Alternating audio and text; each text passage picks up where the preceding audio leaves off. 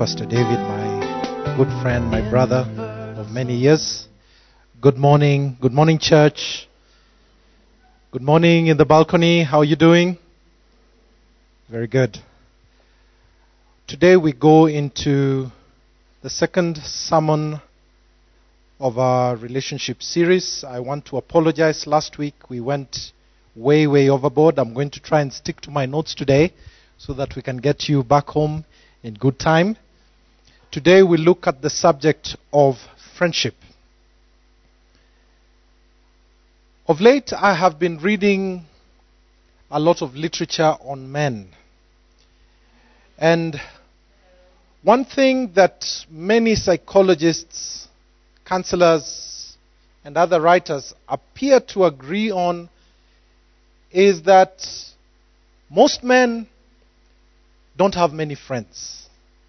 I don't know what the men in this congregation uh, think about that, but it is said that m- most men don't have many friends. And in fact, a lot of men don't have any friends at all.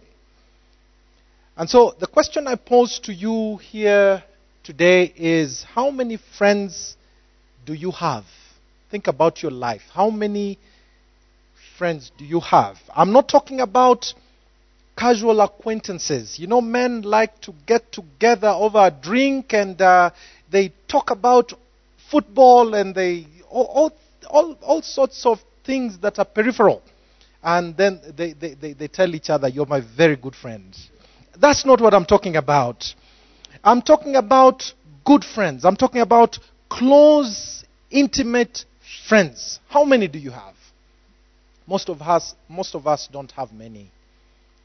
On countless occasions, as I have counseled with people, they have told me that they feel lonely. Some of them go to their churches, but they still feel lonely. There are people here today who come Sunday after Sunday and leave feeling lonely. They are lonely, yet they come from families. They are lonely, yet they come from uh, workplaces. They have they are in chamas and groups, yet they still feel lonely. The writer of Proverbs said it this way in Proverbs chapter 17 and verse number 17. A friend loves at all times, and a brother is born for adversity. Today's sermon is about friendship. And Proverbs chapter 18, verse 24 says, There are friends who destroy each other, but a real friend sticks closer than a brother. Have you ever had a friend who stuck closer than a brother? As I think about my life, I've had a few. Not many, but a few. Because such a friendship is a rare gift from God. It is pure grace. It is not earned and it is not deserved. It is a gift of God. Today we will look at one of the most powerful stories in the Bible, a story of friendship, a very special friendship between two young men, David and Jonathan. That story is found in the book of 1 Samuel. And we're going to look at this relationship, how it starts, how it develops, and we're going to draw principles of how we can uh, live in meaningful uh, relationships that lead into friendships that last a lifetime.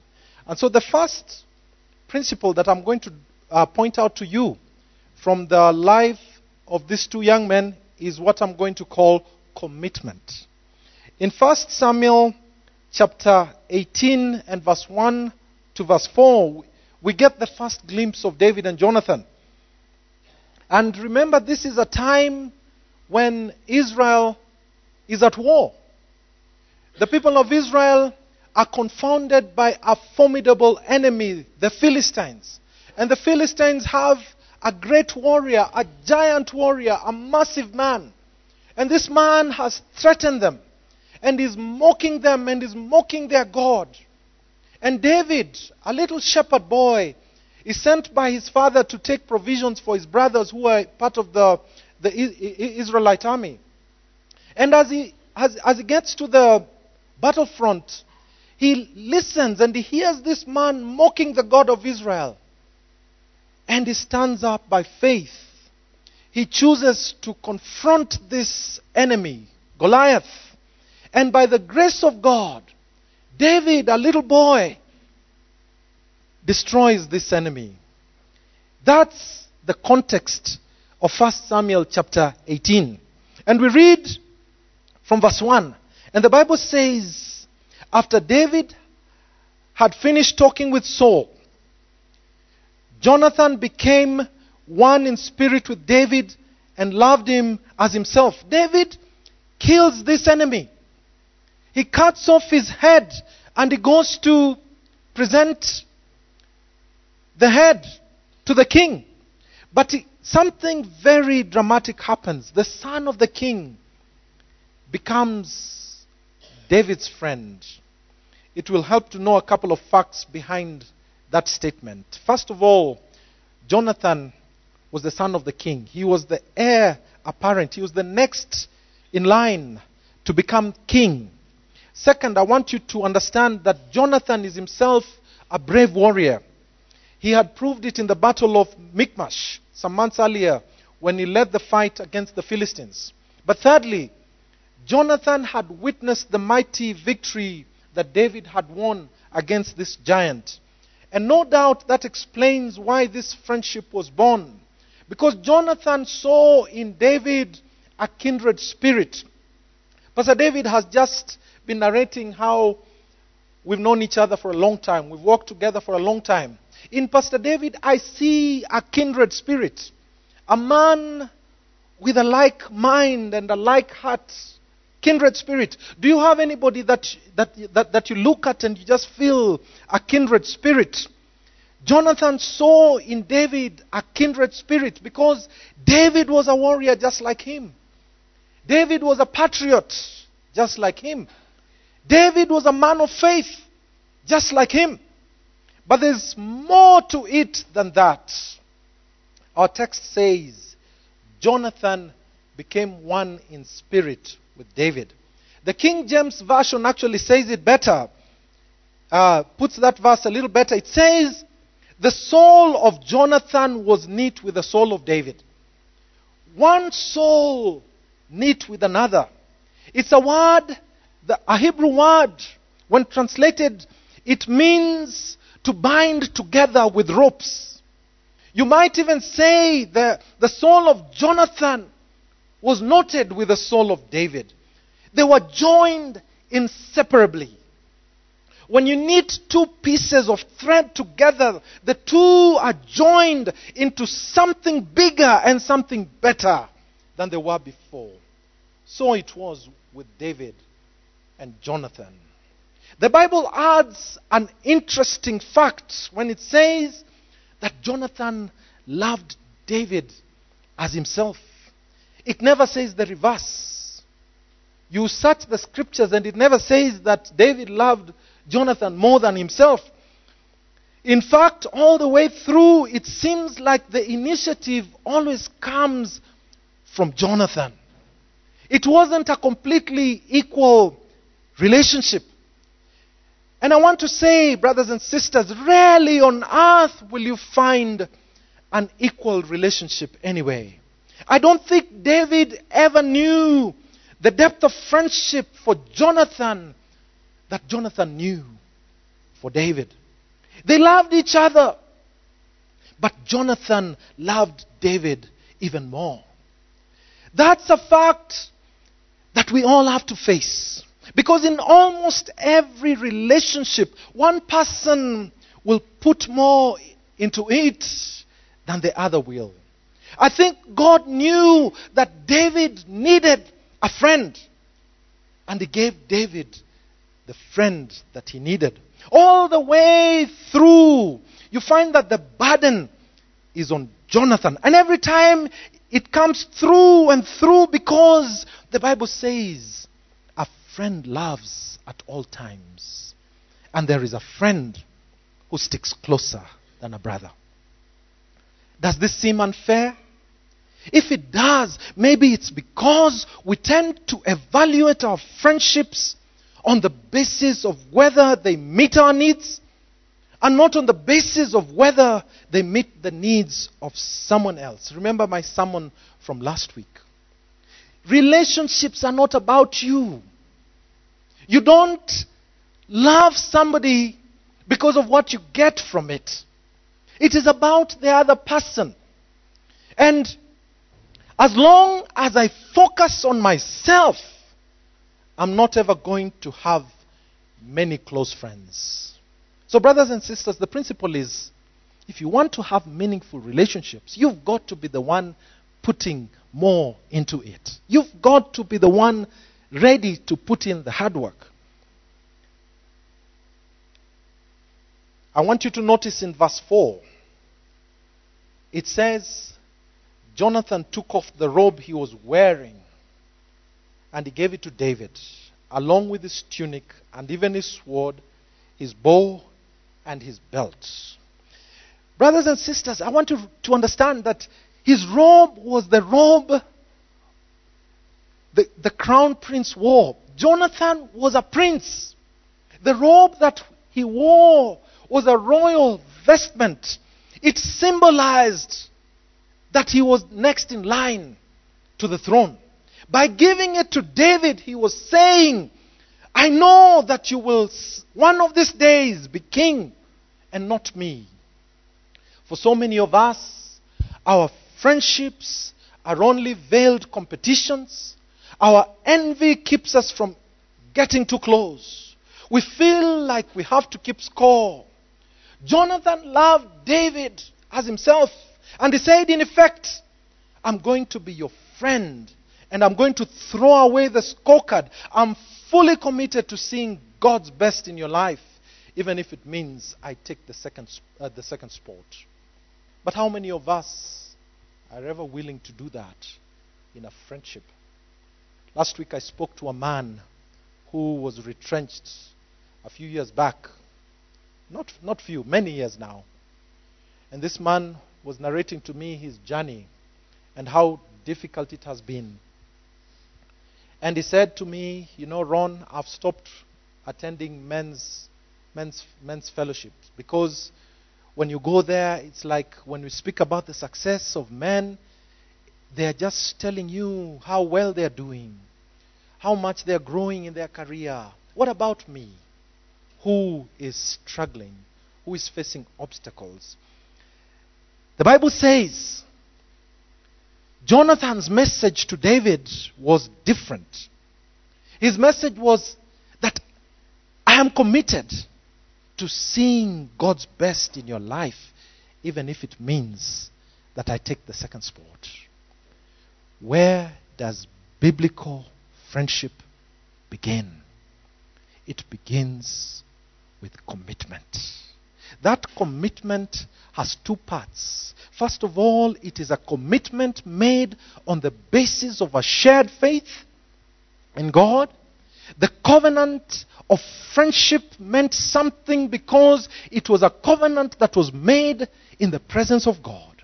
And that's why we tell um, a, a, a, man and a woman who fall in love that they need to come and make that covenant in the presence of God. Because when a covenant is made before God, it accounts for something. But secondly, it is a commitment to see God's plan come about no matter what costs me personally. It is not about me. Jonathan said, David, some, some, someday you're going to be the king, and that means that I may never be king. You're going to be the top man and get all the glory. And that's okay with me. How many of us can ever say that to our friends, to our partners? How many of us get to that point in relationship? For so many of us, our friendships are veiled competitions. Our envy keeps us from getting too close. We feel like we have to keep the score. Jonathan loved David as himself. And he said, in effect, I'm going to be your friend and I'm going to throw away the scorecard. The second principle we draw from this friendship is what I call the principle of protection. In 1 Samuel chapter 19, from verse 1 to verse 7, it reveals to us the quality of protection. But between these two texts is the account of Saul's exploding jealousy. The Bible says that as David um, slayed the, the, the, the, the giant, the women began singing songs of praise. And the Bible records that they sang song, a song saying, Saul has slain his thousands, but David is tens of thousands. And this causes Saul to burn with jealousy. It makes him paranoid. And it, it makes him, it turns him into a killer. Six times the Bible records Saul tried to kill David. And that puts Jonathan, the son of this jealous king, in a very difficult position. Chapter 19 of 1 Samuel, verse 1 to verse 3 says Saul told his son Jonathan and all the attendants to kill David. But Jonathan was very fond of David and warned him My father Saul is looking for a chance to kill you. Be on your guard tomorrow morning. Go into hiding and stay there. I will go out and stand with my father in the field where you are. I'll speak to him about you and will tell you what I, what I find out. The text goes on to tell how Jonathan speaks to his father Saul in David's defense. And, it, and he pointed out to his father that David had done nothing wrong. He reminds his father that David, in fact, had saved Israel by killing the giant Goliath. He told his father that if he kills David, if he destroys David, innocent blood will be on his hands. It was a courageous thing to do. But remember, Jonathan did not have to do it. But he does it anyway. He did it because he wanted to. What does it mean to protect your friends. Two things primarily. Number one, it means that you are not ashamed to stand with them when things are rough. We all have our fair share of friends who just stick by us when things are going well. I call them fair weather friends. Their major talent is disappearing when the hard times come. But the Bible says a friend loves at all times, and a brother is born for adversity. But number two, it means that you go out of your way to get your friend out of the jam that they may be in. If that means covering for them, then you will cover for them. If that means speaking up for them, then that's what you do. That's what Jonathan did for David. The third principle that we draw from this story of this wonderful friendship in the Bible is what I call risk. In chapter 20, we draw the quality of risk. Risk is simply a step beyond protection. It means going so far to protect your friend that if you don't succeed in rescuing them, then both of you are going to fall together. This, brothers and sisters, is what love is all about. David is now convinced that the king Saul will never change his mind. And within hours, David must leave Saul's court. He must leave the palace and he must flee. He's about to become public enemy number one. But before he leaves, Jonathan, his friend, wants to try one more time to patch things up between his dad, the king, and his best friend. So they come up with a plan. They want to see how Saul will react to David's absence from a festival, a celebration that was called the New Moon Festival. David already knows, he can sense that uh, this will not work. He already knows how Saul is going to react. But he goes along with the plan for the sake of his friend Jonathan. And here's how the plan would work. while Jonathan was attending the, the new moon festival with his father, David would go into the fields and hide uh, near a pile of stones that was called Ezel. Then Jonathan would come out and shoot an arrow. He'd come out with a bow and arrow and he would shoot an arrow. And the, and the, the arrows would land near the pile of stones where David was hiding. Jonathan would, would either say, The arrows are near you. That would mean that David was safe. And if he said, The arrows are beyond you, that would mean that David was in danger and needed to flee as fast as, as, as he could. When Jonathan went to see his father, brothers and sisters, things blew up in his, in his face. I want you to look at verse 30 and see what the Bible records. The Bible says, Saul's anger flared up at Jonathan, and he said to him, You son of a perverse and rebellious woman. You know, there's a modern day swear word uh, that, is, that resembles that. It, it probably comes, comes, comes from that one. Don't I know you have sided with the son of Jesse to your, to your own shame and the shame of the mother who bore you? He said to his son, You make me sick. I wish you had never been born. And look at verse 33. It says, But Saul hurled his spear at him to kill him. Then Jonathan knew that his father intended to kill David. You know, Jonathan has taken a risk. He's gone to speak to his father, but things blow up in his face. His father even throws a spear at him. And so early the next morning, what does he do?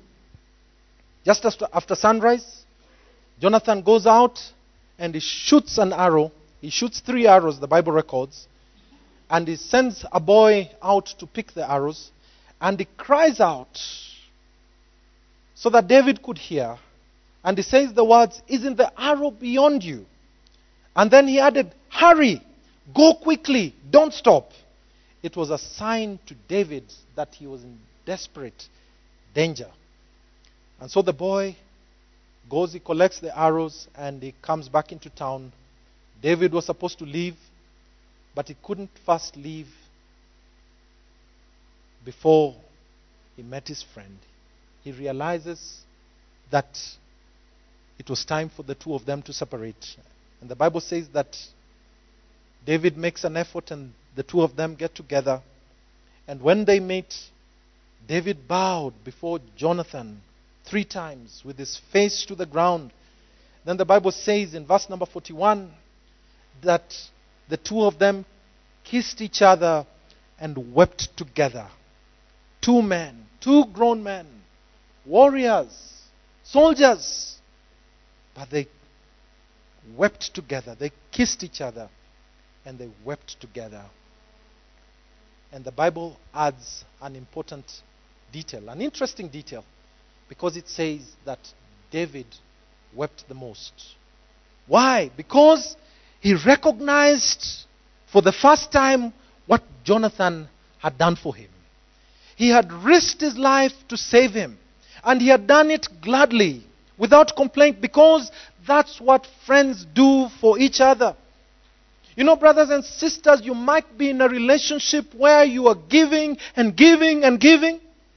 But I want to tell you, one of these days, one of these days, your friend will recognize, the person on the other side will recognize what you're doing.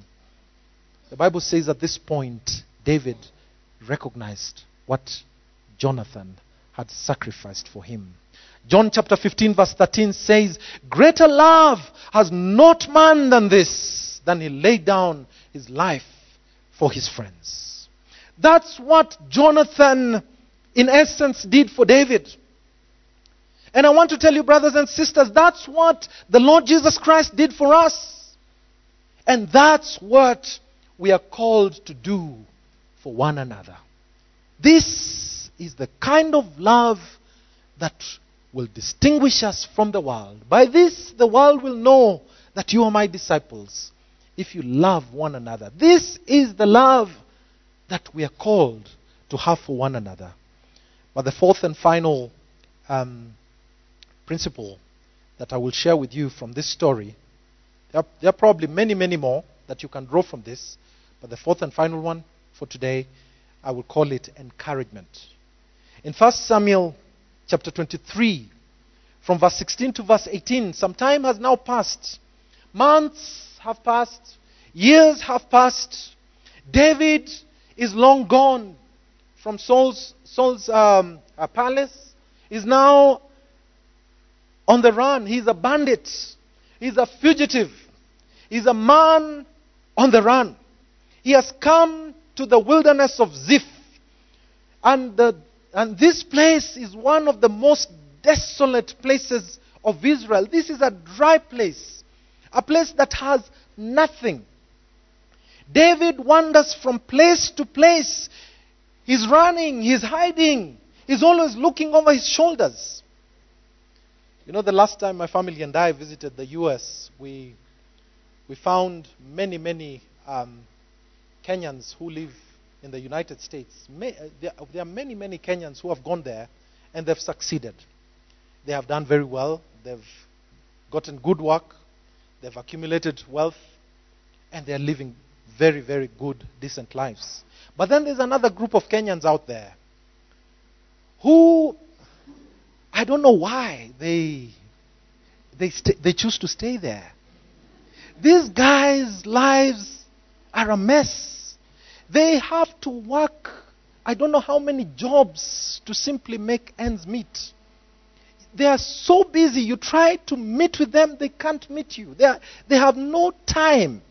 They, are, they wake up and they are moving from one job to another job to another job. And anytime immigration is around, they are, they are fearful because they, they, they, they are, they're always looking behind their shoulders, wondering, could this be the day that I get caught and I'm depo- deported back to Kenya? David is a fugitive. He's in exactly the same situation. He's constantly looking behind his shoulders to see, could this be the day that I get caught? And this man is tired. He's scared. He's frustrated. Saul and his men are closing in for the final kill. In fact, the Bible says that the king Saul sent all his forces to capture David and to kill him. The entire state machinery is after David. You may not understand what that means. I'm, I'm, I'm a lawyer, and uh, once in a while I've, I've been involved in, uh, especially during this season of anti corruption, when your name appears in the paper and the DPP announces that uh, uh, you, there's a warrant of arrest out for XYZ, you, you will never understand what those people go through. I remember one of the times I was processing a client of mine at the anti corruption uh, before they were presented in court, and I was listening to narration by one of his co accused, and he was telling me how, he was telling us how the, the, the officers came and they jumped over his gate. They didn't even go through the gate, they jumped over his gate. And they go and they smash the door. He doesn't know. He had just served a meal, dinner had been served, and the door is smashed, and these people come and they arrest you. That's what it means to have the state machinery against you. David is in such a situation. David is fearful. David is tired. He has been running for a long period of time. David has been down for so long that he has to look up to see the bottom. And he's asking the question where is God now? The victory over Goliath appears to be a distant memory. Where is the Lord when I need him? Has the Lord gone to sleep? Doesn't he know what I'm going through? If you want to know what David is thinking, I want you to read Psalm chapter 54. Read Psalm 54 in your, in your own time because that's a psalm that David wrote in the wilderness of Ziph. He was at his lowest ebb when he wrote that psalm. And just at that moment of crisis, Jonathan shows up. How Jonathan got wind of David's whereabouts, we do not know. How Jonathan managed to slip past Saul's army, we do not know. But somehow, Jonathan shows up when David needs him most. One of the marks of a true friend, brothers and sisters, is that he will be there when there's every reason for him not to be. There was really no reason for this prince to go looking for David. After all, now David had been sent away, he had to flee, and in essence, Jonathan was now, his throne would have been secure. This was the man who would have been a threat to Jonathan becoming king. But no, not Jonathan. Jonathan goes to look for his friend who is in the deepest place. Look at what it says in chapter 23 and verse 16. It says, And Saul's son Jonathan went to David at Horesh and helped him find strength in God. Literally, this means he strengthened his hand in God. That, brothers and sisters, is the fourth quality of biblical friendship. It is the finest thing one friend can do for another to help your friend find strength in God. That goes beyond commitment. That goes beyond protection. That goes beyond risk. To encourage someone is to put courage back into someone. To strengthen the hands that are weak. To lift up arms that have dropped. To pick up the runner and put him back in the race. Is there somebody here today who might be looking for just exactly that kind of a friend? Is there someone here who might be so, so down? Life has beaten you up so much that all you're looking for, literally, is just some encouragement. The Bible tells us that Jonathan does it for David. He says four things to David in verse number 17. First, he says that my father Saul will not lay a hand on you. But second, he says, You will one of these days be the king of Israel. Third, he says to David, I will serve by your side. And fourth, he says, Even my father knows that this is true. What a man. What faith in God. What a friend. Jonathan risked his life to make his way to David and to say to this fugitive, this, this bandit, my friend, you're going to make it.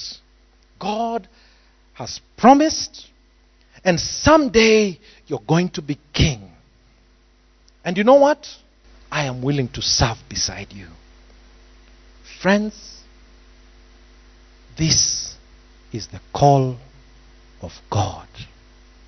We are called to find biblical friendship. You know what? This was the last time that David ever saw Jonathan alive. These two friends were never to meet again on this side of, of life. Because Jonathan would later die by his father's side fighting the Philistines at Mount Gilboa. And the news filtered that the king had died. And alongside him his son Jonathan had also died. The news got to David. And, and 2 Samuel chapter 1, verse 26 to verse 27 records David's reaction. David could have been happy that now the enemy had been vanquished, the enemy had been destroyed. Now he could peacefully go back and become king. But look at David's words. Verse 26 of 2 Samuel chapter 1. I grieve for you, Jonathan, my brother. You were very dear to me. Your love was wonderful, more wonderful than that of women. And then he cried out, Oh, how the mighty have fallen. Brothers and sisters, please remember that it is Jonathan who invested more in this relationship right through. But right at the end, something has happened, and David has realized, he has recognized that this guy really, really was his friend. And he cries out. He weeps, he cries out for his friend. It is recorded that David wept bitterly. He cried out for his friends. There are four qualities that we've talked about. We've talked about commitment, we've talked about protection, we've talked about risk, we've talked about encouragement. Those words describe this friendship, but they don't explain it. You have to go a little deeper if you want to understand. Back in chapter 20, verse 23 is the answer. Jonathan is talking to David and he says, Remember the Lord is witness between you and me forever. Literally, it reads, Remember the Lord is between you and me forever. When the Lord is between two people, their friendship can grow, their friendship can develop, their friendship can last forever. When the Lord is between two people, their friendship can survive separation. Their friendship can survive misunderstanding. Their friendship can survive hard times. A godly friendship is a friendship that is built on God. It rests on Him, and He is between friends, holding them together. Do you want to have meaningful relationships, friendships that last a lifetime? Then you need to have God between you. As I prepared this sermon, I reflected on my own life and I thought about my closest friends. My best friend is my wife. I love that woman absolutely. As we journey together through life, my prayer is that God will grant that we may grow old together. Oh, how I look forward to the days when I'm old and can't move as the way I do today, and my wife, perhaps flowing with white hair, white, gray, beautiful hair, and we are there together because she's my best friend.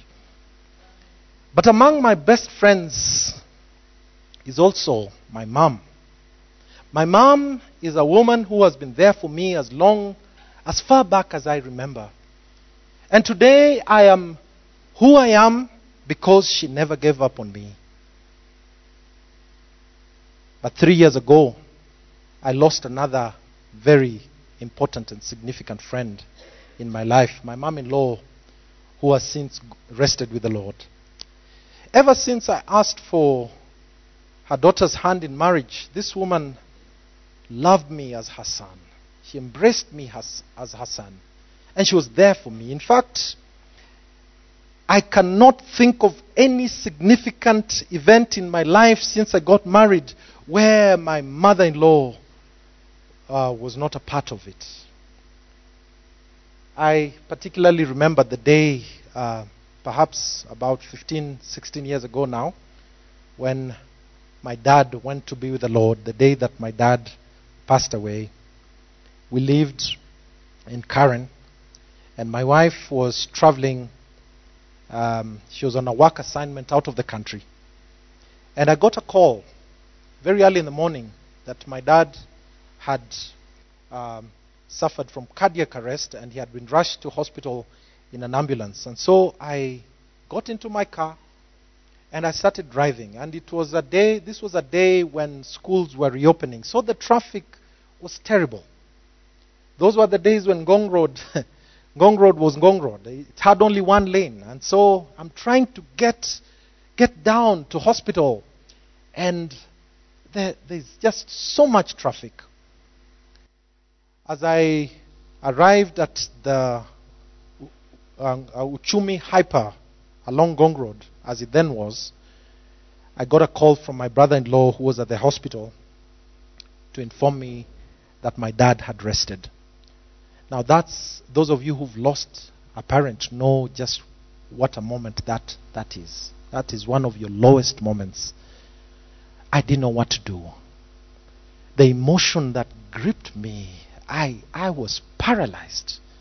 And so I pulled over to the side of the road, right there on the opposite side of Ngong Uchumi, Uchumi Hyper. And I didn't know. My wife was out of the country. Who could I call?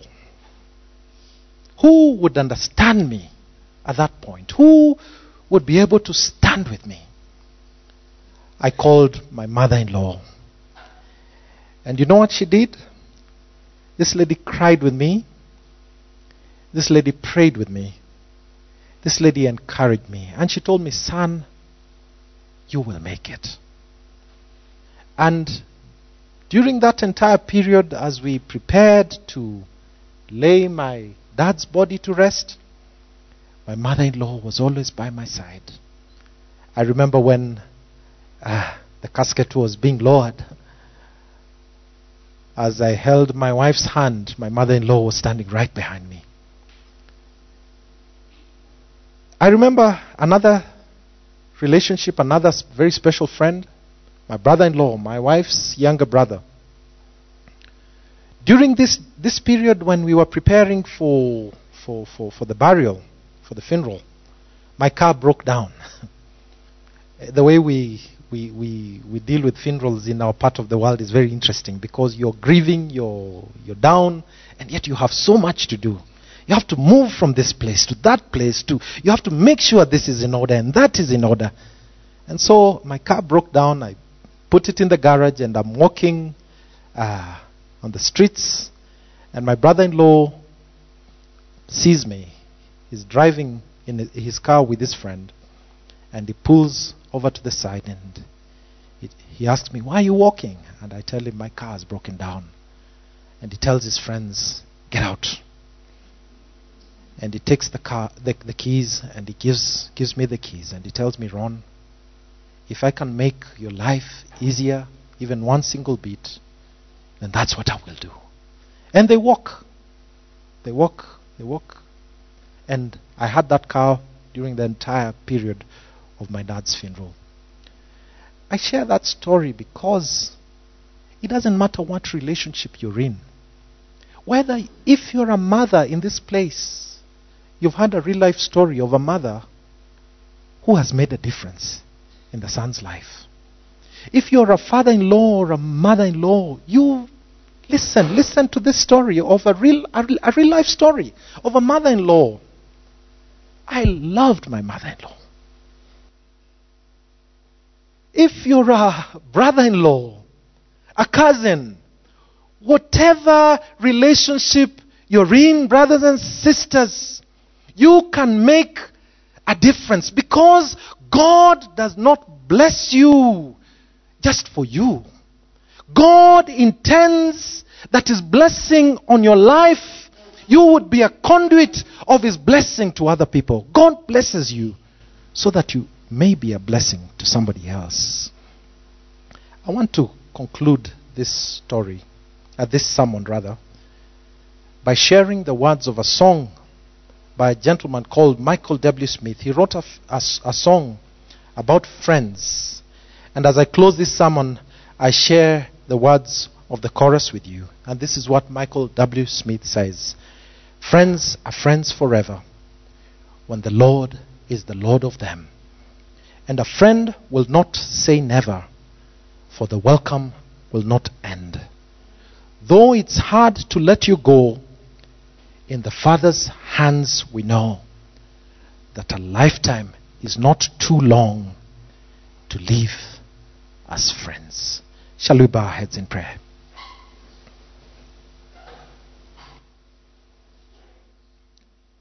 We pray, Lord, this morning, this afternoon, that you will deepen us. For we live too much in the shallows of casual friendships. We take each other so much for granted and we pass by without really looking. We listen without really hearing. Today, Lord, your word has come to us and you're telling us to be more like Jesus, who laid down his life for his friends. To be like Jonathan, who laid down his life for his friend David. Lord, I pray that in this place you will raise up many, many, many friendships. May relationships be forever changed. May our lives be forever changed because of what you're going to do in our hearts and in our lives. Just before we close this time with every head bowed and with every eye closed, I want to just very quickly, very quickly, we will not extend this time. You may be here and you're one of those that you would say, I really want to have a life of meaning. I want to have a life of meaningful relationships. Relationships, meaningful relationships start with the Lord. You can't have meaningful relationships outside of the Lord. And if you're here, you've never believed, you've never invited Jesus to be Lord, Savior of your life, I want to pray for you. I would like to pray for you. I will do that as you indicate by raising up your hand. Real meaning of life starts with Jesus. Is there anyone this afternoon? Just slip up your hand. I will see it and I will pray for you with every head bowed and every eye closed. Is there anyone this afternoon? Just slip up your hand and I will pray for you. Anyone this afternoon? Okay? Christian friends, brothers and sisters, God wants you to find meaningful relationships. God wants you to be the Jonathan. Perhaps God is calling you to be the Jonathan in, in your marriage. Perhaps God is calling you to be the Jonathan in your family. Your family has let you down. There's pain, there's anguish, there's agony. It's not easy. But God is calling you to love, to lay down your life. Perhaps it's in your workplace. I don't know what relationship. But surely God is calling us to sacrifice somewhere. And you're saying, Brother, pray for me because I need God to help me. I need, as I make this commitment to love, I need God to help me. I want to pray for you. And I will do that. That's your prayer, that, that's the prayer of yours. Please just slip up your hand. I'd like to pray for you. Anybody here? Please, please just raise up your hand wherever you are. Thank you. Thank you. Hands are going up. Hands are going up all over the place.